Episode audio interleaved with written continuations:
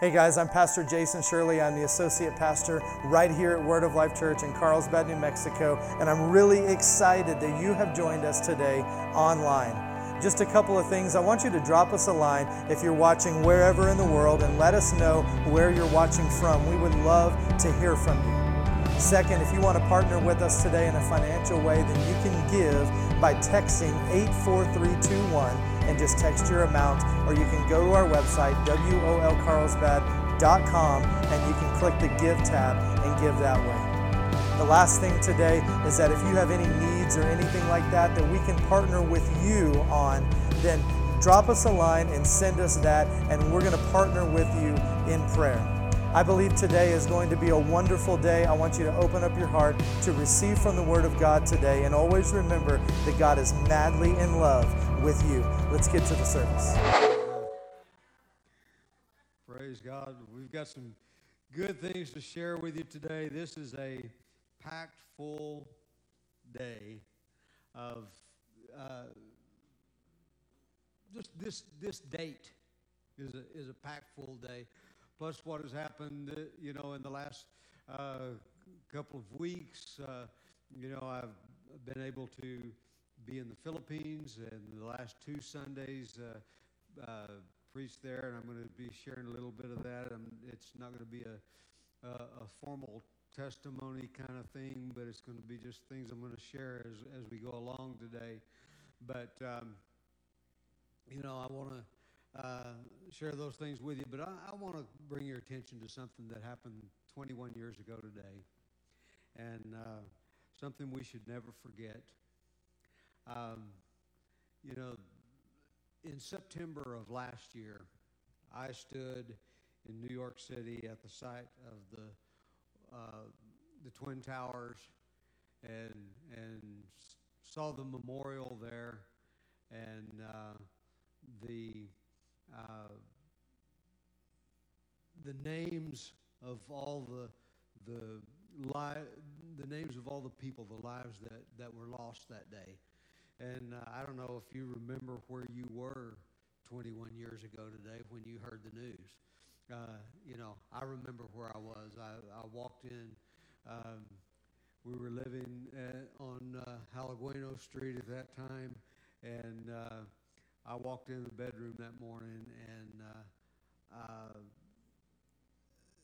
my wife told me what was happening, and so I went and checked it out, and and uh, um, you know it, it was just a, a, devastating time, and we were get, we were getting prepared um, to uh, to celebrate our uh, church anniversary and uh, we had a guest speaker coming in, and uh, um, he had a plane ticket to, to fly in. Pastor David Emai was supposed to be here from Oklahoma, and uh, so he was flying in. We were going to go pick him up at the airport and uh, and bring him in.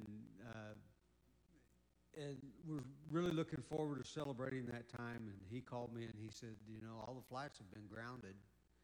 I can't, uh, I can't fly in. He says, I'm, uh, he said, I'll, he said, let me talk to my wife about, about this and see if we can drive. And they did. And uh, so they, they drove in and, and did our anniversary service the, the next week.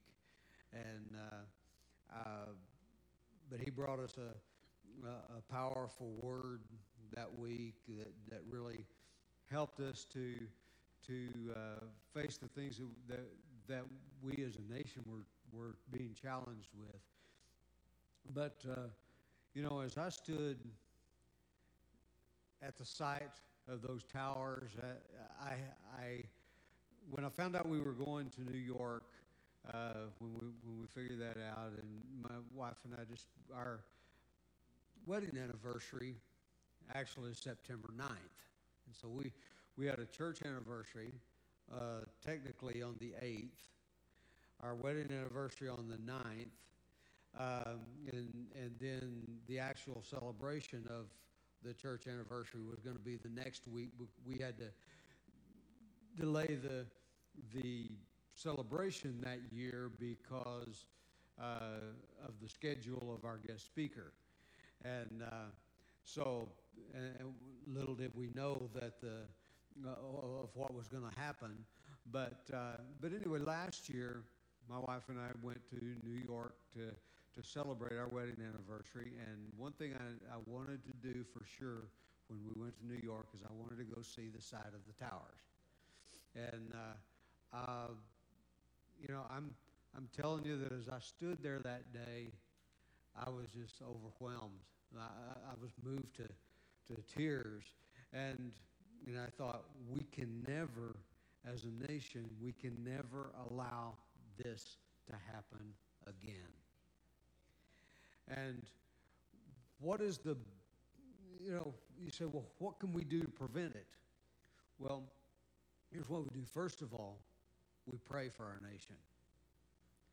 Secondly, we get involved in the process because I'm, I'm here to tell you today that, that that, that day, 21 years ago, we were attacked by an enemy from outside. But today, our nation is being attacked from an internal enemy. And we must involve ourselves in the process. I've never stood on this platform and told you how to vote, and I will never do that. That's, that's not my job. But I will tell you how to know how to vote. And that is you pray, you ask God, you read God's Word, you see what God's principles are in His Word, and you apply those as you make your decisions. But vote. Absolutely vote. Praise God. Don't neglect. Voting is a gift from God. Don't neglect the gift from God. To be involved in the process, to be involved in, in, in uh, in what goes on in our nation. You know, our, our nation, it, it, we are uh, a government of the people, by the people, and for the people. And so that means you, the people, it said not just uh, not just a government for the people, but a government by the people. Praise God. So it's not by the people unless the people become involved.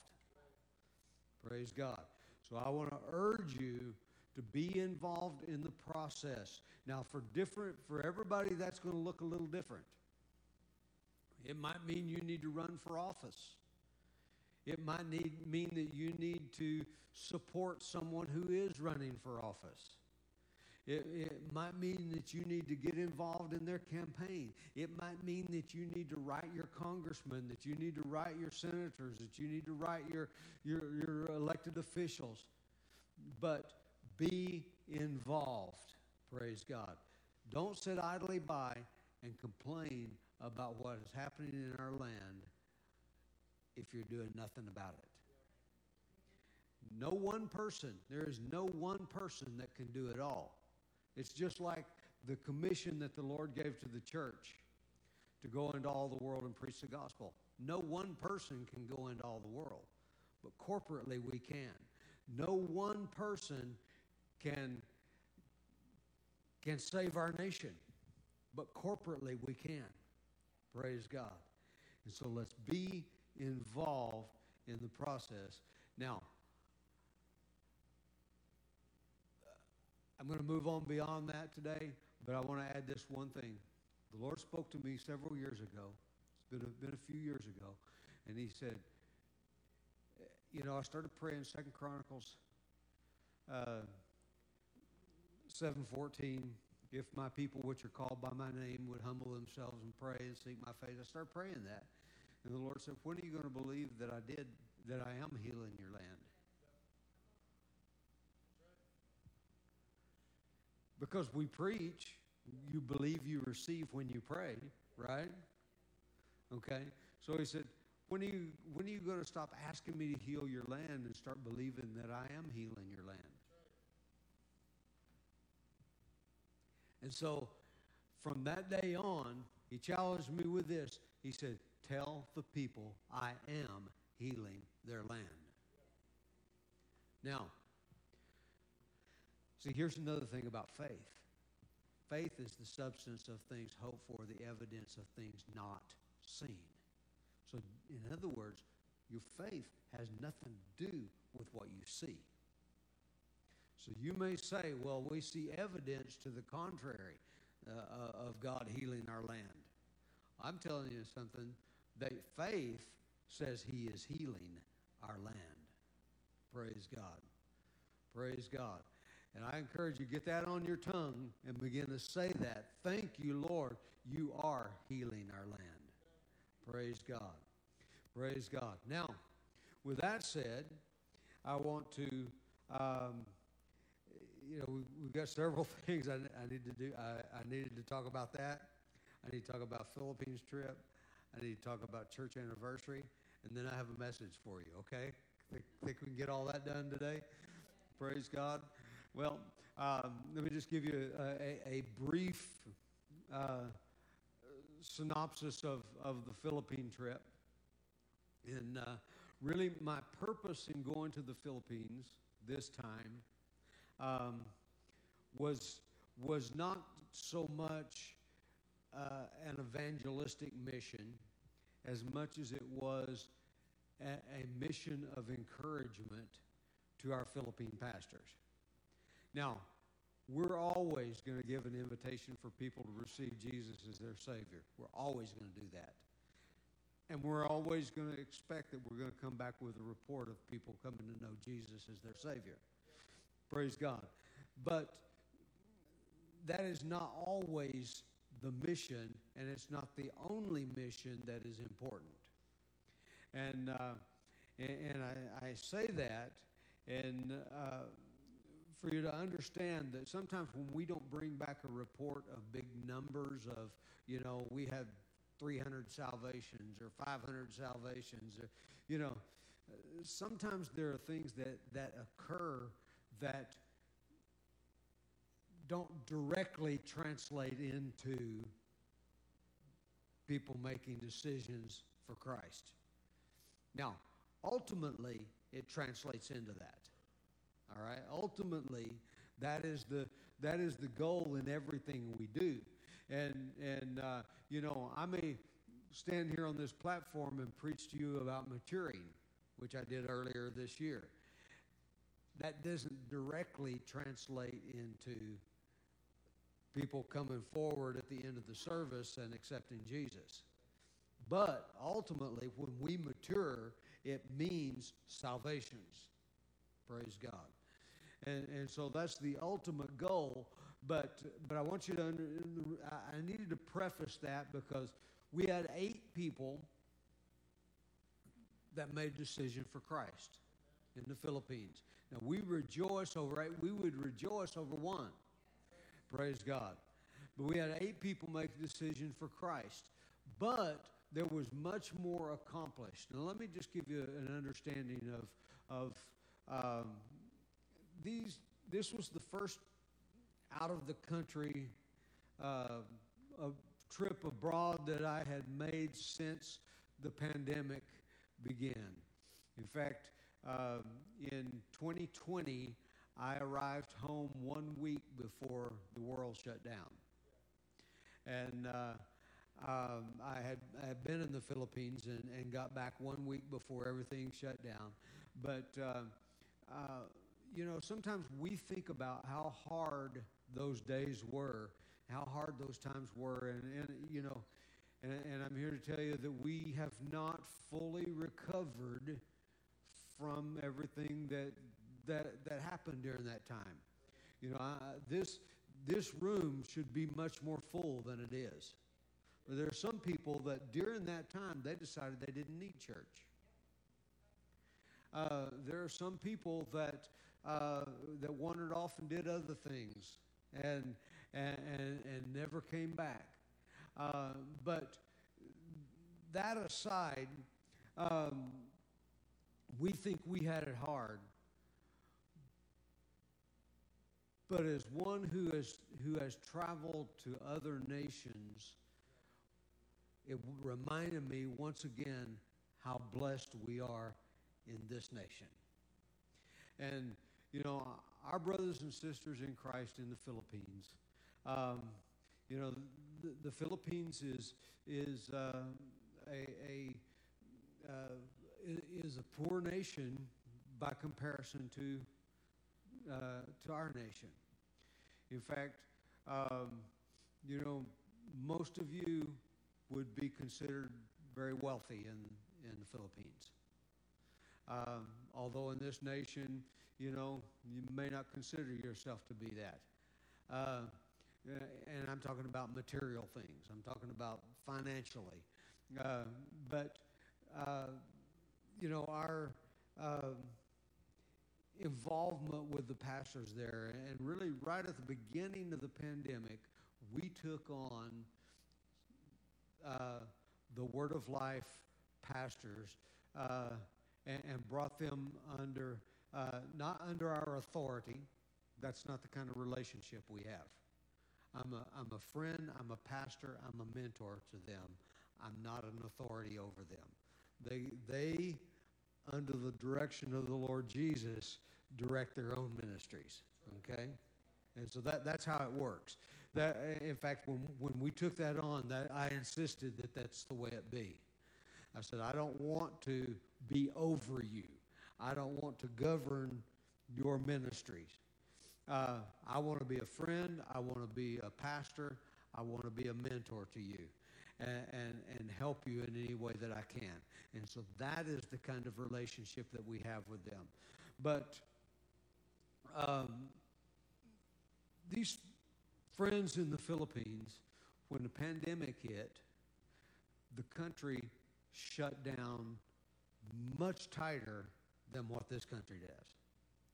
In fact, our friends uh, Ray and Nellie German that, that oversee Word of Life Philippines, um, and, uh, you know, and we out of this church we support Ray and Nellie, and, in a in a financial way. Um, but uh, but one of the things, their daughter was in Bible school on a different island. She was about ready to graduate from Bible school, and then she was going to come home. Well, when everything shut down, she couldn't come home. She was stranded on another island for two months, not able to come home. And she told me, I talked with her uh, last week, and, and she told me that uh, there were uh, that she had to go out at times. That you had to go out to get supplies to get food, but uh, but she said there's military, armed military everywhere to make sure, and they're checking your papers to make sure that you have a permit to be out. Um, and no th- this is a country where most people don't own a vehicle.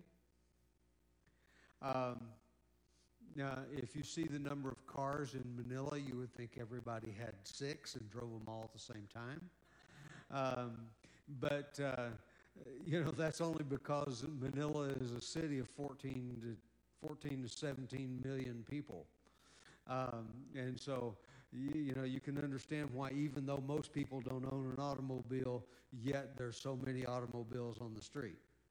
Um, but um, most people rely on public transportation. Uh, jeepneys. If you wonder what a jeepney is, uh, if you better hurry and go to the Philippines with me, or you're not going to ever see one, because they're becoming a thing of the past and I said, I won't even know I'm in the Philippines if there's no jeepneys. Because uh, the Philippines is the only place in the world you can see a jeepney. And uh, um, it, was when, when U.S. troops pulled out of the Philippines after World War II, uh, they left behind military jeeps that the Filipinos cut them in two, extended them, and turned them into a jeepney. And uh, so that became the, the primary mode of transportation. It became like a little small bus. And all over the Philippines, but they, they have now uh, Uh, they, they've now passed legislation that they're phasing them out and there won't be any more soon. And uh, because they uh, puff black smoke everywhere they go, and uh, you know, uh, but anyway, um, I'd like to get my hands on one before uh, before they become extinct. Uh, but anyway, um, people rely on the jeepneys, which is like a taxi, uh, and then they have a tricycle, which is a motorcycle with a sidecar, which I spent quality time in a tricycle this trip, and uh, um, you know, like hour and a half drive uh, in a jeepney, and then hour and a half drive back, and or not a jeepney and a, a tricycle, and uh, so it's not comfortable, by the way. Uh, it was not air conditioned. The faster you go, the cooler it is, and, and so um, you know. It, but uh, that those are the primary modes of transportation, but those were shut down. And so there were people that were from the province. In other words, they lived out in the country, in the small towns, in the, you know, out in the province. And there were several of them. In fact, our, our, our friend Pastor Ray uh, received calls from people saying, I'm in Manila and I can't get home. You have a vehicle. Can you come get me? And he made numerous trips to Manila to pick people up and take them home because they could not, they were stranded. They couldn't get home. No public transportation. And uh, so uh, and this is an also an, uh, a, a country of over 7,000 islands. And so many people on other islands couldn't get the, the ferries aren't running. And so some of them found somebody with a private fishing boat that would would take them back to their uh, to their island. Um, but uh, you know, the, these are some of the things that they went through um, in uh, in dealing with the pandemic, and we think we had it bad. But what we have was was very mild, and and I dare say that the Philippines was not the worst. Uh, that there are probably other countries that are wor- that were worse than that. Um, but but it makes us grateful for what we have in this country.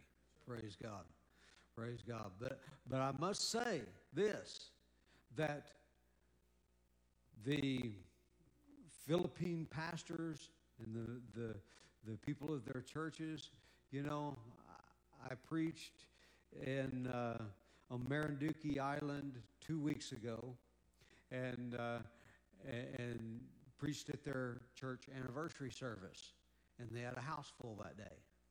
Praise God. Then on Wednesday night, I preached in Bulacan, Word of Life Bulacan. They had a full house that night. I preached again on Sunday at Word of Life Bulacan, and they had a full house again. Praise God. Because the people were hungry to be in, the, in, in church and, and, to be under the word of the Lord. And, uh, and we had a great time. In fact, I'll tell you, on the Wednesday night service, I had eaten something that did not do me good.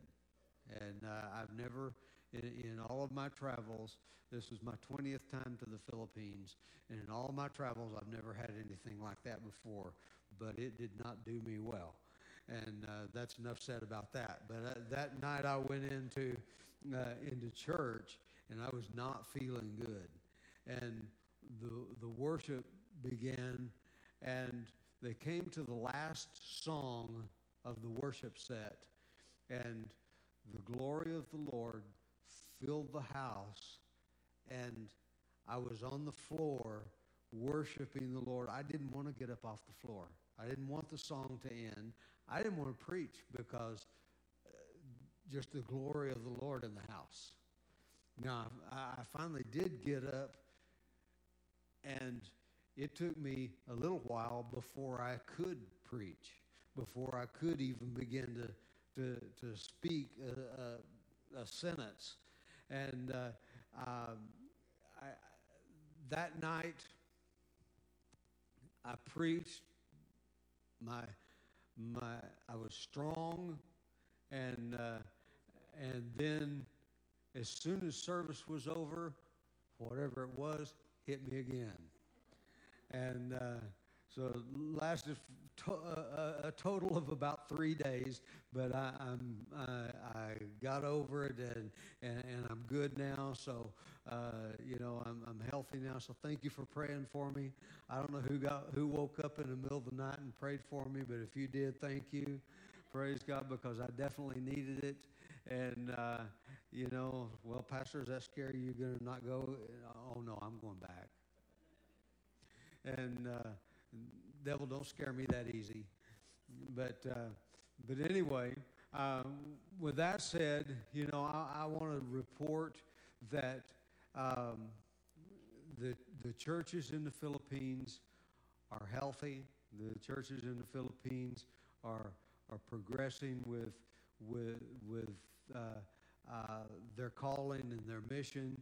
I was able to have, um, part of the plan was to have lunch with the pastors and to as many of them as possible because they're scattered all over the place. We had to, I had to eat several times, but uh, um, you know, uh, and so somebody's got to do it. Um, but you know, it's it was uh, it was my pleasure, and uh, you know, I'm excited to to bring back a good report, and, and we're going to go back again. And so, if if you've been wanting to go with me, um, start start saving your money. Uh, you know, it, it's one of those things that uh, praise God. Somebody called me, and uh, I didn't have the money to go and somebody called me and said, I want to pay for your trip. So that, that's, that's why I quickly made a trip because I knew I needed to get there as quick as I could. But, but uh, uh, the Lord put it in somebody's heart to, to, to pay for that. And so, uh, you know, for that I'm grateful. And, uh, uh, you know, but make a decision to go. I, will tell you right now, you, you should plan on um, $3,500 uh, to go. And uh, if you don't have a passport, get a passport. And if uh, I, I don't preach vaccination, but I'm here to tell you the Philippine government will not let you in the country if you're not vaccinated. So, yeah, there's nothing I can do about that. That's not my decision, that's theirs and uh, it's their country. They can do what they want to do. Um, but uh, but anyway, that's that's the story on that. And so, um, with that said, now let's talk about Word of Life Carlsbad, 31 years. Praise God. Hallelujah. And um, you know, we planted this church. God birthed the vision in my heart when uh, Jason was about a year old. And uh, I was standing in my brother's driveway in Tulsa, Oklahoma, and talking with him, and God began to speak to my heart about pastoring a church in Carlsbad, New Mexico. Well, I was nowhere even close to being ready to pastor a church. Um, and so I began to prepare. Now, nine years later, Word of Life Carlsbad became a reality. But it had been in my heart. I, I, I was, uh, let me just say it this way um, it, it was birthed in my spirit nine years before it was birthed into this world that we see. And uh, so something that I, I begin to understand about vision is that when a vision takes a long time, um, there various possible reasons for that. One of those um, could be that uh, you know anybody you had a you had something that was really urgent but you just dorked around and didn't get it done? Anybody ever have, have one of those things? All right, that's one reason why vision takes a long time. That's not the only reason, but that's one possible reason of why vision takes a long time. Uh, another possible reason is that much preparation is needed. And, uh, you know, and really, I did not dork around. Um, even though you may say, well, you're a dork, okay, but, uh, uh, but it wasn't because I was dorking around. We were actually preparing for the vision, but much preparation was needed. And every day I am thankful that even though I tried to get ahead of God, um, I tried really hard, but thank God for His grace that prevented me from getting ahead of Him. Praise God. And because I can tell you that today I wouldn't be here, this church wouldn't be here if I had gotten ahead of God. Um, and so I want to talk today about some things about vision. And I really found this in Second Chronicles, the 29th chapter. And I encourage you to read that entire 29th chapter of, uh, of Second Chronicles. And I'm really mostly today just going to refer to this. Um, but uh, Hezekiah had become king of Israel, and uh, or king of Judah, I should say. He become king of Judah, and if you read back previous chapters in in uh, Second Chronicles, you see king after king after king after king that, that arose. And they had been through a whole myriad of kings. And some did what was evil in the sight of the Lord, some did what was right in the sight of the Lord. Now, Hezekiah's father, who was king before him, was an evil king. And um, Ahaz was his name.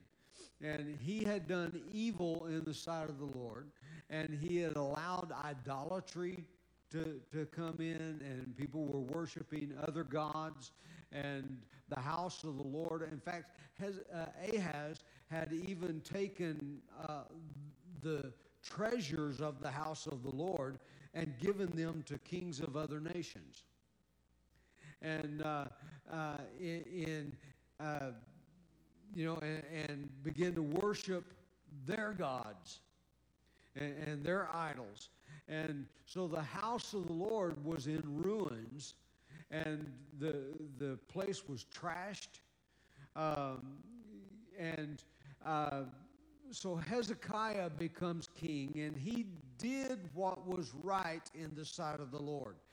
And, and the first thing that he did was he opened up the house of God. Opened it up, and he, and he went in, and they cleaned the place up, and they, um, they, they restored the house of God and prepared it for worshiping the Lord. And, um, and the, thing that they did, it, it actually took them eight days to do it. Now, now I, I say that to, to, to say this it doesn't have to take you a lifetime to get your act together. Doesn't have to take you years, I, I hear people say, well, I'm just going through some things. I'm just trying to get myself together. This was a nation, and they did this in eight days. They restored the house of the Lord. And so when things have gone bad, all you have to do is make a decision you're going to get right. Make a decision that you're going to get things together and, and, and, and, put it together, praise God, and when you make that decision, see, the thing is, you're going to have supernatural help to do it. Praise God. The grace of God will meet you right where you are. And this is why people, uh, you know, you, we, we look around sometimes at people that their life has been a mess, and then all of a sudden they're worshiping God. And, oh, well, I knew them yesterday. I knew them last week. I knew, no, it was not long ago when they were doing this. Well, you know, it didn't take you all that long to get things squared up. Praise God. When you'll decide to do it. Praise God. And so um, the, the, um, the house of God had suffered neglect, but they went in and they made the repairs. And then they got rid of all the trash and they cleaned the place up. And then Second Chronicles chapter 29, verse number 36, it says this And Hezekiah and all the people rejoiced that God had prepared the people since the events took place so suddenly. So God had already prepared their hearts, He already prepared them for what He was about to do, that He was about to restore them. Praise God. Some of you, maybe you need a restoration in your life today. It can happen quickly. Praise God. Praise God. It can happen quickly. And but but God begins to prepare your heart. See, the first thing that He does, He begins to put a desire in your heart to get things right. Praise God. Now, in 2 Peter chapter 3, verse number 9, notice this. The Lord is not slack concerning his promise, as some count slackness, but is long suffering toward us, not willing that any should perish, but that all should come to repentance. Now, sometimes when we think that the vision that God's put in our heart is taking too long, now, uh, I, I know I said it doesn't take long. I wasn't talking about the vision there. I was talking about your personal decision to get yourself together. All right? And the decision as a, as a church to get ourselves together. Praise God. And, and I'm telling you that, that we made a decision early this year that we were going to grow up. And I'm telling you, I am amazed at how fast things begin to turn around in this church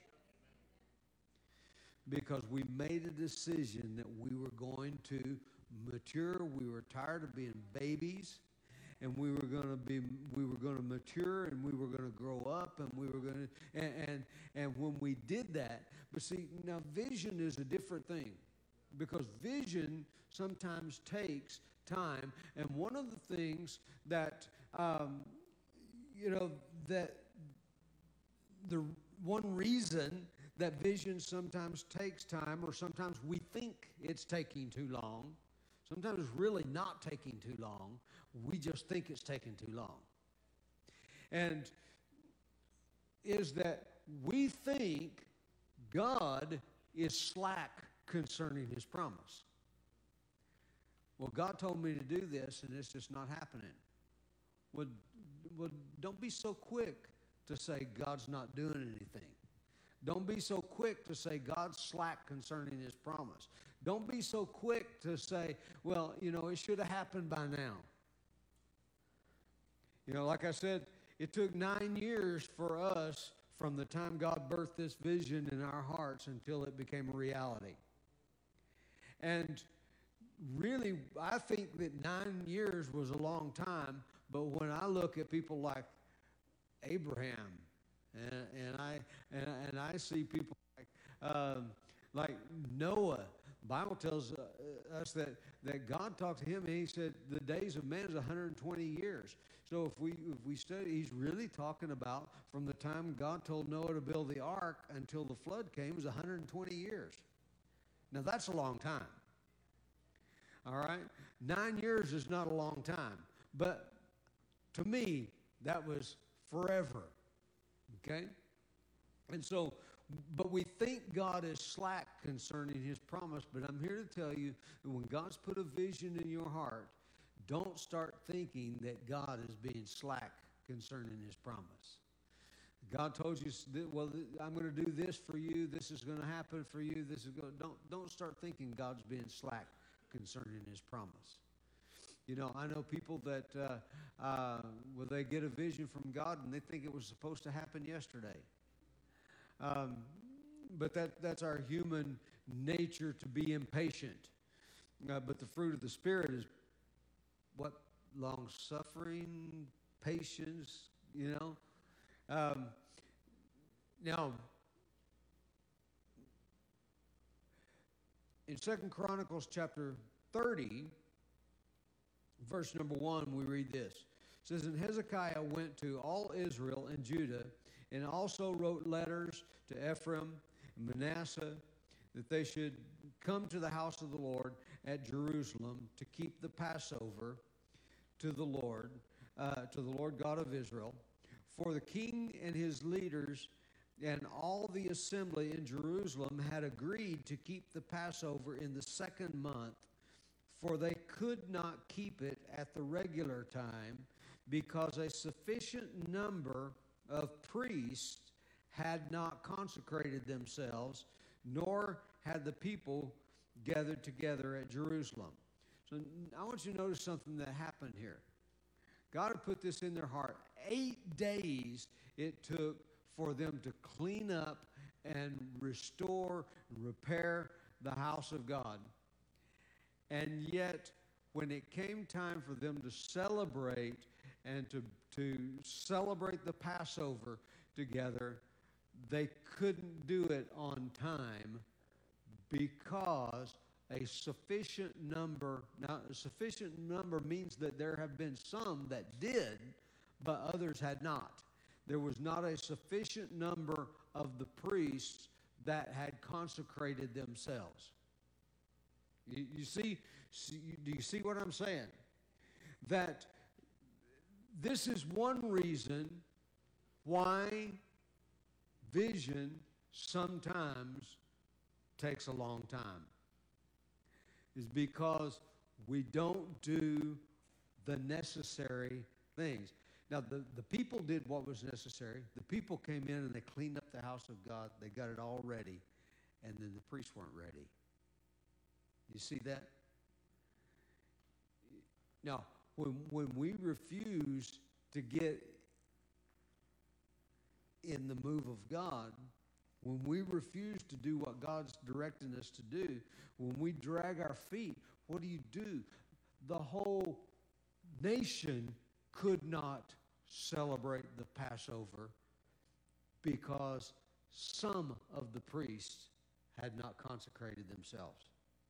So there was a there, there was a, a few that had not done what they needed to do, and therefore the whole nation is now delayed in the vision.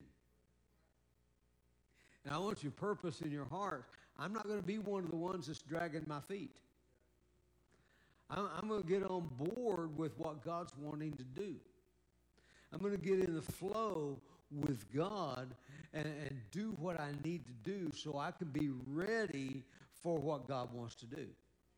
Praise God. Praise God. Now,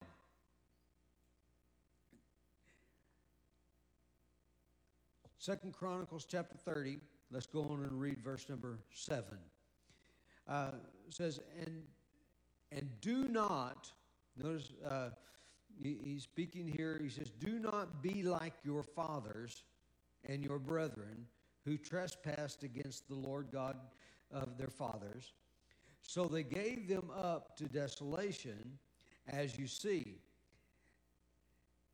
Now do not be stiff necked as your fathers were, but yield yourself to the Lord and enter his sanctuary, which he has sanctified forever, and serve the Lord your God with the fierceness, uh, uh, that the fierceness of his wrath may be turned away from you.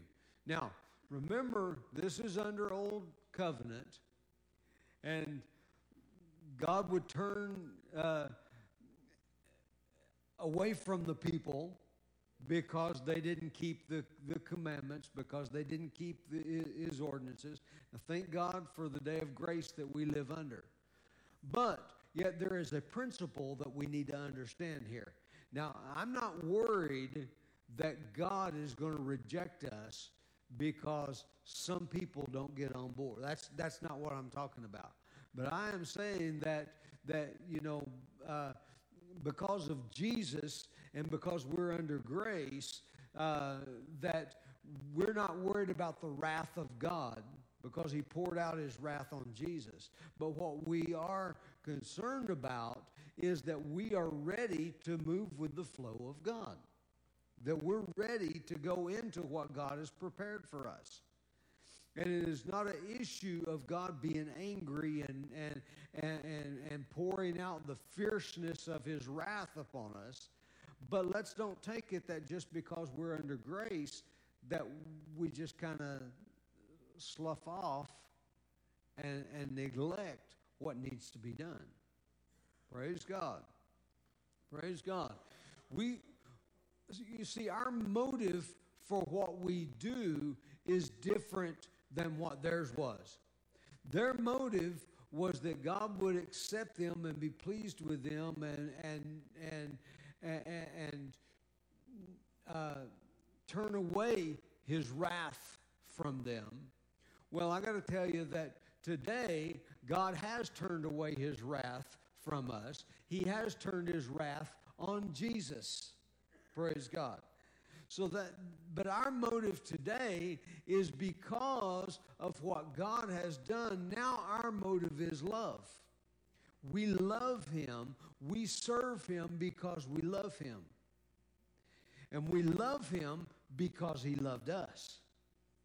See, we're not even capable of loving Him except for the fact that He loved us. His love is is shed abroad, Scripture says, is shed abroad in our hearts by the Holy Spirit. In other words, He has poured His Holy Spirit into us and filled us with His love. But we, as because we are still in a flesh and blood body, sometimes we can get complacent, and sometimes we can just get uh, just settle in and and. We're talking about vision and why vision sometimes takes a long time because we can just get settled in and get comfortable and really not do what we need to do to see the vision come to pass. I'll give you an example of that. You know, when we get comfortable and we stop inviting people to church. You know, what, what happens? Then we stop seeing new faces. What happens then? We stop seeing, you know, the, the, the numbers on, in attendance begin to decline because we're not inviting people, because we're not caring for the ones that we have, because we're not reaching out to the ones that we that that are that are here that may be struggling, you know and uh, and reaching out to them because uh, you know sometimes we get complacent and we we uh, w- when when we're supposed to serve we don't show up. Uh, when uh, when we need people to serve,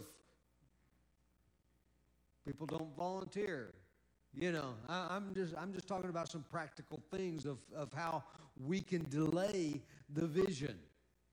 But when we all wrap our minds and our purpose around the vision and we begin to go full force toward this thing, praise God, you'll be amazed, you know, at how fast things can turn.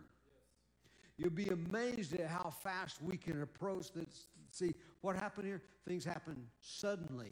But then there were some that didn't prepare. There were some that weren't ready. You see, we need to all be on board.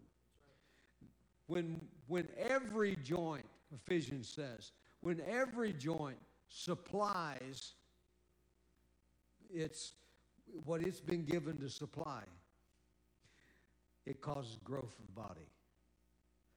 Praise God. Now, let's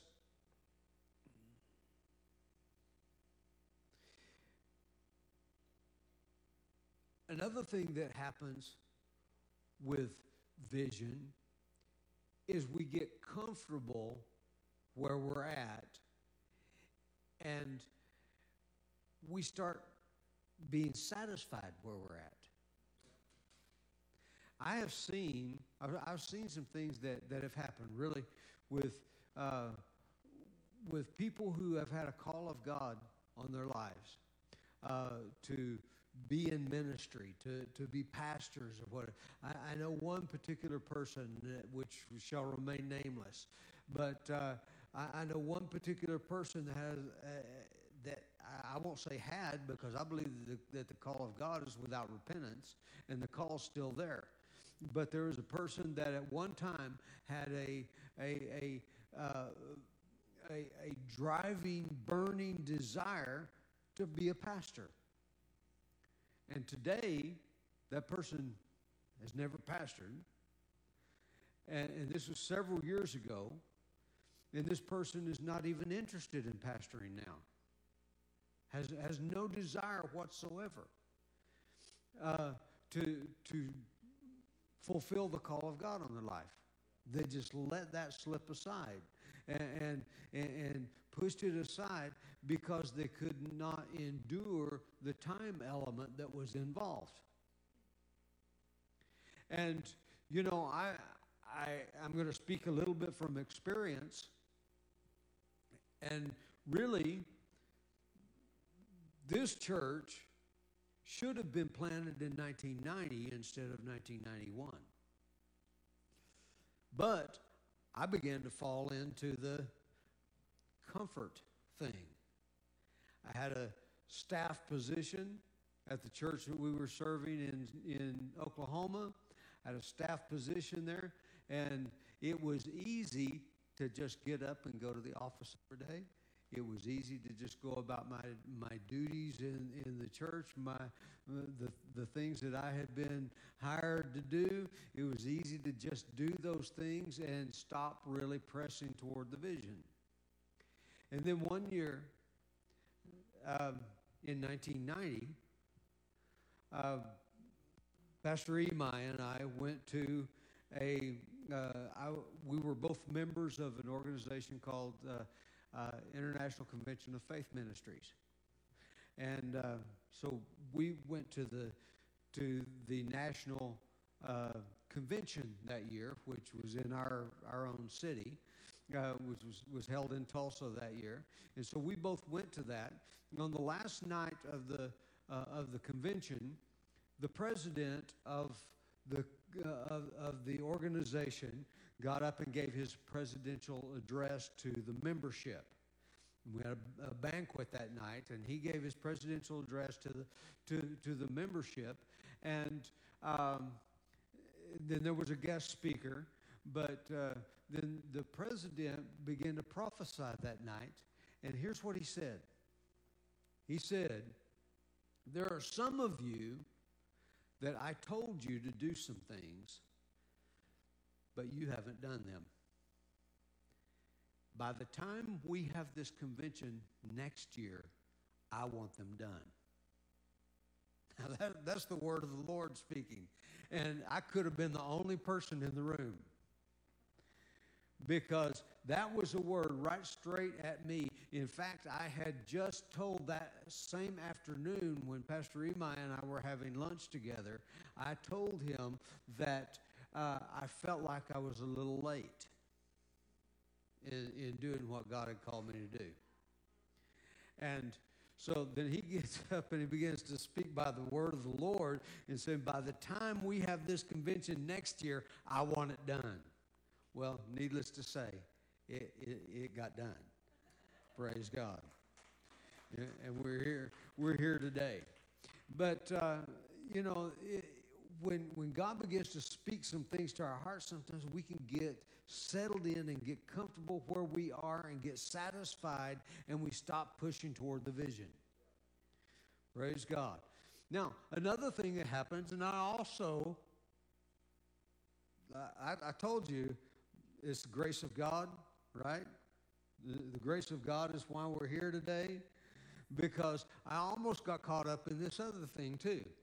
Well, no, I did get caught up in it. Not almost. I did. Let's just be honest here. I did get caught up in it. All right. And uh, I, I, I tried to mess up. I tried to get ahead of God, but thank God for His grace that He didn't let that happen. Praise God.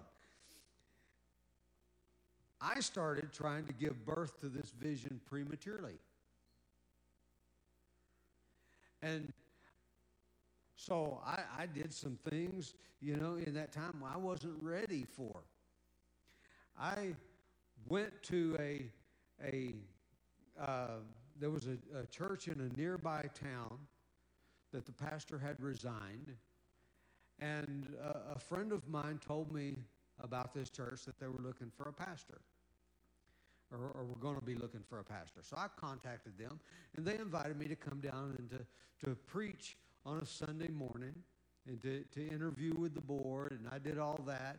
And they told me, they said, uh, they said, okay, our bylaws tell us that we have to uh, have a vote of the membership, and uh, uh they said, but we're going to make a recommendation that they that they vote you in, and that that you uh, and, and bring you in as the pastor of this church. Well, they, they, their bylaws said that they had to give at least a two week notice before that vote could happen. And so, so okay. Well, a week went by, and then they called me and they said, Well, we're not going to have that vote. Uh, because they had talked to someone else who had convinced them that that uh, some other things that they didn't have a right to choose a pastor or something like that. But uh, some, you know, and really it was a dumb thing, but it was God that kept me from getting in trouble. Um, I learned about a pastor in um, in Pueblo, Colorado, that this man his ministry, he had a really apostolic ministry in that he would plant a church somewhere and then he would pastor that church for a period of time and then bring in a pastor, set that pastor in, turn the church over to him, and then he would go do the same thing in another place. A great call of God and the great ministry that he had in doing that. Well, someone told me about him. So I called him and I said, uh, you know, uh, I'd like to come up and meet with you. So I drove to, to Pueblo, Colorado from Tulsa, Oklahoma, drove to Pueblo, Colorado, and, and met with this pastor and his associate in his office. And they said, Well, why don't we go to a local restaurant here and let's have some lunch?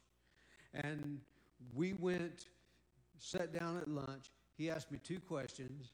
I don't even remember what the questions were, but he asked me two questions, and I answered the questions.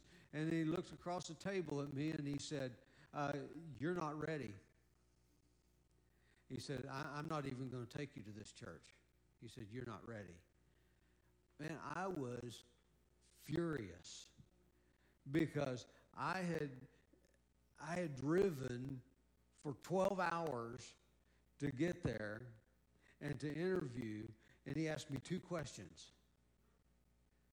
Neither of neither of which really he said you need to go back home and you need to find yourself an associate position so you can can learn some things. So now how did you know that from two questions? And so i'm furious and i, I went out to my car that day to, to leave and the spirit of the lord said to me he said here you are pouting because of what they said to you, he said, You should be thanking me because I put those two men in your path to keep you out of trouble.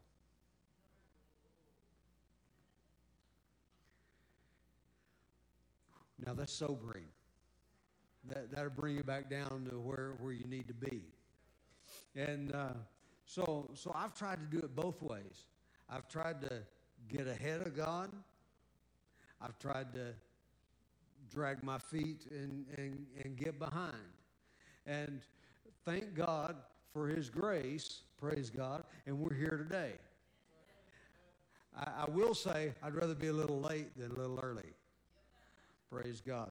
Because, um, you know, uh, but I found that these two things happen with vision many times. And many times when we we drop the vision and we we just we neglect, God gives us a preparation time, but we don't actually prepare. And then when the time comes for it to be fulfilled, we're ill prepared. And because we're ill prepared, now we spend a whole lot of time trying to prepare after the fact. And sometimes this new baby that we just gave birth to doesn't survive because we didn't take, while it was in the womb, we didn't do the health care that needed to be done. And so I've seen that happen a lot. And so, uh, you know, these are the things that, that, that happen with vision sometimes, but we need to be prepared and we, we need to, when God gives us preparation time, my pastor used to always say this preparation time is not wasted time unless you waste it. You know, what a powerful statement that is. You got to think about that sometimes to, to, let that sink in. Preparation time is not wasted time unless you waste it. We think that just because the vision is delayed in our mind, you know, maybe it's right on time in the mind of God. But it's delayed in our mind, and because it's delayed in our mind, we think it's not going to happen. All right, now let, us bring this down a, on a personal level. We've talked about it in my ministry, okay? Uh, I, have uh, I've owned up to, uh, to, to my mistakes in this. But let me just say this. What about, what about, um, what about a single person that God has given someone uh, that there's a desire to be married, but they can't wait for God to bring the person along that they're in, that that He has prepared for them. And, and because they can't wait, they marry someone they shouldn't have ever married. Now, let me, let me kind of fix this statement here so you understand. I'm not saying maybe you married the wrong person. Don't even ask that question. if you're married, it is God's will for you to stay married to who you married. All right? And if you married the wrong person, there is a grace of God for that. There is a grace of so don't ever even ask, well, God, did I marry the wrong person? Never ask God that question. If you did it, it is His will that you make it work. Praise God. Praise God. So, but sometimes people marry someone they shouldn't have ever married. And they miss the one they should have married. See? Now, there are times when um, you get tired of waiting for promotion on your job. So the day before the position that you were believing God for comes to you, you quit your job and go to another job. So somebody else gets the job God had prepared for you. It is, it is of vital importance that when we have a vision from God, that we walk the vision all the way through and don't get impatient, but we wait on God. Praise God. And, and, and, and how many other things in our life? How many times do people make major decisions in their life without ever consulting the Lord?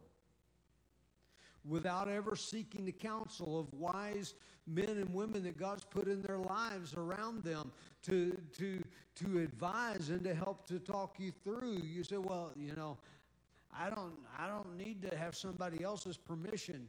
Well, you're right. You don't need to have somebody else's permission, but you might need their wisdom. Praise God. God puts people around you with some wisdom to speak into your life sometimes. Praise God. And though you don't, you're an adult, and you know, see, that, that's a pride and arrogance issue right there. I'm an adult. I don't need anybody's permission. I don't have to have my mama tell me what I can do. That's a pride and arrogance issue. Maybe that's what God's wanting to work out of you is the pride and arrogance thing. And so God will he will surround you with people that can speak wisdom into your life, not people to tell you what to do, but people to speak wisdom into your life so you can make good decisions. But if you neglect what God's put around you, then we make mistakes unnecessarily. We get ahead of God, we get behind God, we, we, we get in rebellion against God, we get, and, and God desires us to have a blessed and good life. But He's got a way to get us into that blessed and good life. Praise God. We've got to learn to follow Him. We've got to learn to be patient. And when, the, when, when there is a vision in your life that God's put before you, whether it's a vision for ministry, whether it's a vision for marriage, whether it's a vision for a, a, a new job, whether it's a vision for um, a new home, whatever the you know whatever the vision is that God's put in your life, then He's got a plan, and you need to find His plan, and you need to follow His plan. Praise God. He knows how to get you where you need to go. Praise God. But we got to learn to trust Him. So, wait. Look at Romans chapter 8, verse number 24. It says, For we were saved in this hope, but hope that is seen is not hope. So, God's put a hope in your heart, but we're impatient and we, we can't seem to stay with the plan sometimes. Praise God. He says, For why does one still hope for what he sees? But if we hope for what we do not see, we eagerly wait for it with perseverance. Now, notice the, the, the, contrasting words there. We eagerly wait for it with perseverance. There's an eagerness about the vision, there's an eagerness about what God set before us, there's an eagerness to fulfill it, but we have learned perseverance so that we can wait on the Lord. Praise God. Likewise, the Spirit, no, no notice this. Did, did, you ever know that, uh, that verse 26 follows verse 24 and 5? Well, of course you knew that, but, uh, you know, did, did you ever think about that verse 24 and 25 talk about hope, then verse 26 tells us how to eagerly wait for it with perseverance. Verse 26 says, Likewise, the Spirit also helps our weakness. What's our weakness? In, in this context, now, the, the, God's Word is, is alive. And God's Word can speak to you about one thing today and something else tomorrow. But uh, out of the very same verse. But in the context of what we're talking about today, he says, likewise, the Spirit helps our weakness. What's our weakness here? Our weakness here today is to get lackadaisical in the things of God, it is to get comfortable and, and forget about the vision. It is to get ahead of God, to get too anxious, to, you know. Eh, but here is how you wait with eagerness but perseverance. Here's how you do it. For we do not know what we should pray for as we ought. But the Spirit Himself makes intercession for us with groanings which cannot be uttered. I encourage you that if you're having trouble waiting, instead of saying, okay, well, I've got to do something, In, instead of getting so anxious that you go and do something you shouldn't do, that you quit on the vision, instead, pray in the Spirit. Praise God. Pray and let Holy Spirit pray through you the perfect will of God. And when we'll learn to pray in the Spirit, when we'll learn to speak in that unknown tongue and just begin to, to, to pray mysteries, the Bible says, we speak divine mysteries. When we'll learn to do that, and, and every time we have a uh, a temptation to jump ahead, every time we get uh, uh, have a temptation to lag behind, pray in the Spirit. Praise God. Praise God. Now, he says, For he makes intercession for us with groanings which cannot be uttered. Praise God. In other words, when you don't know, you, you're thinking, okay, God, you know, when is this thing going to ever come to pass? Pray in the Spirit. What does it do? It settles this thing between your ears. It will settle that. Why? Because when you pray in an unknown tongue, it takes this out of the way. Our spirit prays, but our understanding is unfruitful. But it settles our mind. Praise God. Praise God. As we begin to pray in the Holy Spirit. Praise God. Hebrews chapter 10, verse 23 says, Let us hold fast the confession of our hope without wavering, for he who promised is faithful. He who promised is faithful. So you talk about the vision as though, what does Scripture say? God calls those things that be not as though they were. God talks about things that be not as though they were. Praise God. We talk about things that be not as though they were. Hallelujah. So if God's called you to be a pastor, talk about being a pastor. If God's called you to be married, talk about being married. If God's talking, you know, what, whatever, I mean, talk about promotion. Talk about the vision that's set before you. Now, not to everybody. That's just wisdom to not talk to everybody. All right? Because there are some people that you ought not talk to about these things. But you need to have some, some confidants that are going to steer you in the right direction.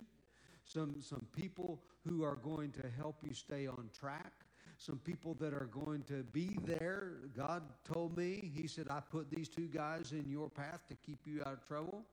God's probably put some people in your path to keep you out of trouble.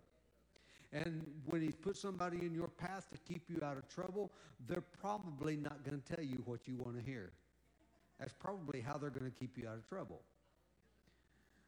All right? They're going to, they're going to tell you some things that you're not seeing clearly. They're going to see them because they're looking from a different perspective. They're going to, and, and it's, uh, you know, they're, they're going to, they're going to be honest with you. That you need some people around you like that. Some people that you can talk to. Some people that will, will not discourage the vision, but will calm you down. Praise God. He says, Hold fast your confession, for he who promised is faithful. And then Hebrews chapter 10, verse 24 and 25 let us consider one another in order to stir up love and good works. So these people are not only going to slow you down and and uh, and add some wise perspective to this, but they're also going to encourage you. They're going to stir you up to love and good work. They're going to stir you up to go ahead and see this vision through to completion. But at the same time, they'll be honest enough to say it's not time. It's not time yet. You know, you need to be patient. You need to pray. You know, I've had people come to come to me with ideas, and they want to do it today. And I said, well, let's let's pray about that. I've had some people get mad at me because I suggested we pray about it. You know, but we need to pray about it. We need to see what the Lord's saying about it. Praise God. Praise God. Then he says, not forsaking the assembling of ourselves together, as is the manner of some, but exhorting one another, and so much the more as we see the day approaching. Praise God. We have had a lot going on today, and I know we've gone long, like real long. And, uh, you know, of course, I did say in preparation for today, uh, a couple months ago, we're going to throw the clock away. so, so uh, thank you for bearing with me today. Thank you for for still being here. Praise God. And, uh, uh, you know, I, I, I really do appreciate that. Praise God. And uh, you don't know how much I appreciate that. But I, God had, has given us some things that needed to be said. Praise God. And 31st anniversary of our church, this was the right time to say them. Praise God. Praise God. But I, I don't ever want to close any service without giving people an opportunity to receive Jesus as their personal Lord and Savior.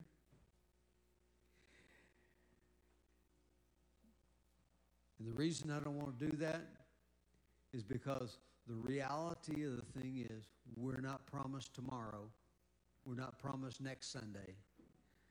But we have a moment right now. And the moment right now says if you have never received Jesus as your personal Lord and Savior, you cannot afford to wait. You need to do it now. Because Jesus said you must be born again. If you do not be born again, you will not enter the kingdom of heaven. It's, just that simple. It's just that simple. But that's not to condemn people who are not born again. is to say, get born again. Praise God. Praise God. So if you have never been born again, the Bible says if you confess with your mouth the Lord Jesus and you believe in your heart that God has raised him from the dead, you will be saved. For with the heart one believes unto righteousness, and with the mouth confession is made unto salvation. Praise God. So I'd like everybody to just pray this along with me. And if you pray this for the first time and you mean what you are praying, then according to God's word, when we say amen, which means so be it, at the end of this prayer, you will be instantly born again. You will be instantly transformed from the kingdom of darkness into the kingdom of light. Praise God. So, everybody this morning, let's pray this together. Say, God in heaven, thank you for sending your son Jesus to die on a cross for me to pay the penalty for all of my sins. And I thank you that you raised him from the dead so that I could have new life. Today I choose to put my trust in you for my salvation. Thank you, Jesus, for saving me. Thank you once again for joining us today online. We value you and we want to hear from you. If you made a decision for Christ today, you can select I Choose Jesus on our website, and we've got a couple videos for you to watch so that you can get started on your walk with God. We've also got a free ebook that you can download right from our website called I Choose Jesus, and I want to encourage you to do that. Once again, thank you for joining us, and remember that God is madly in love.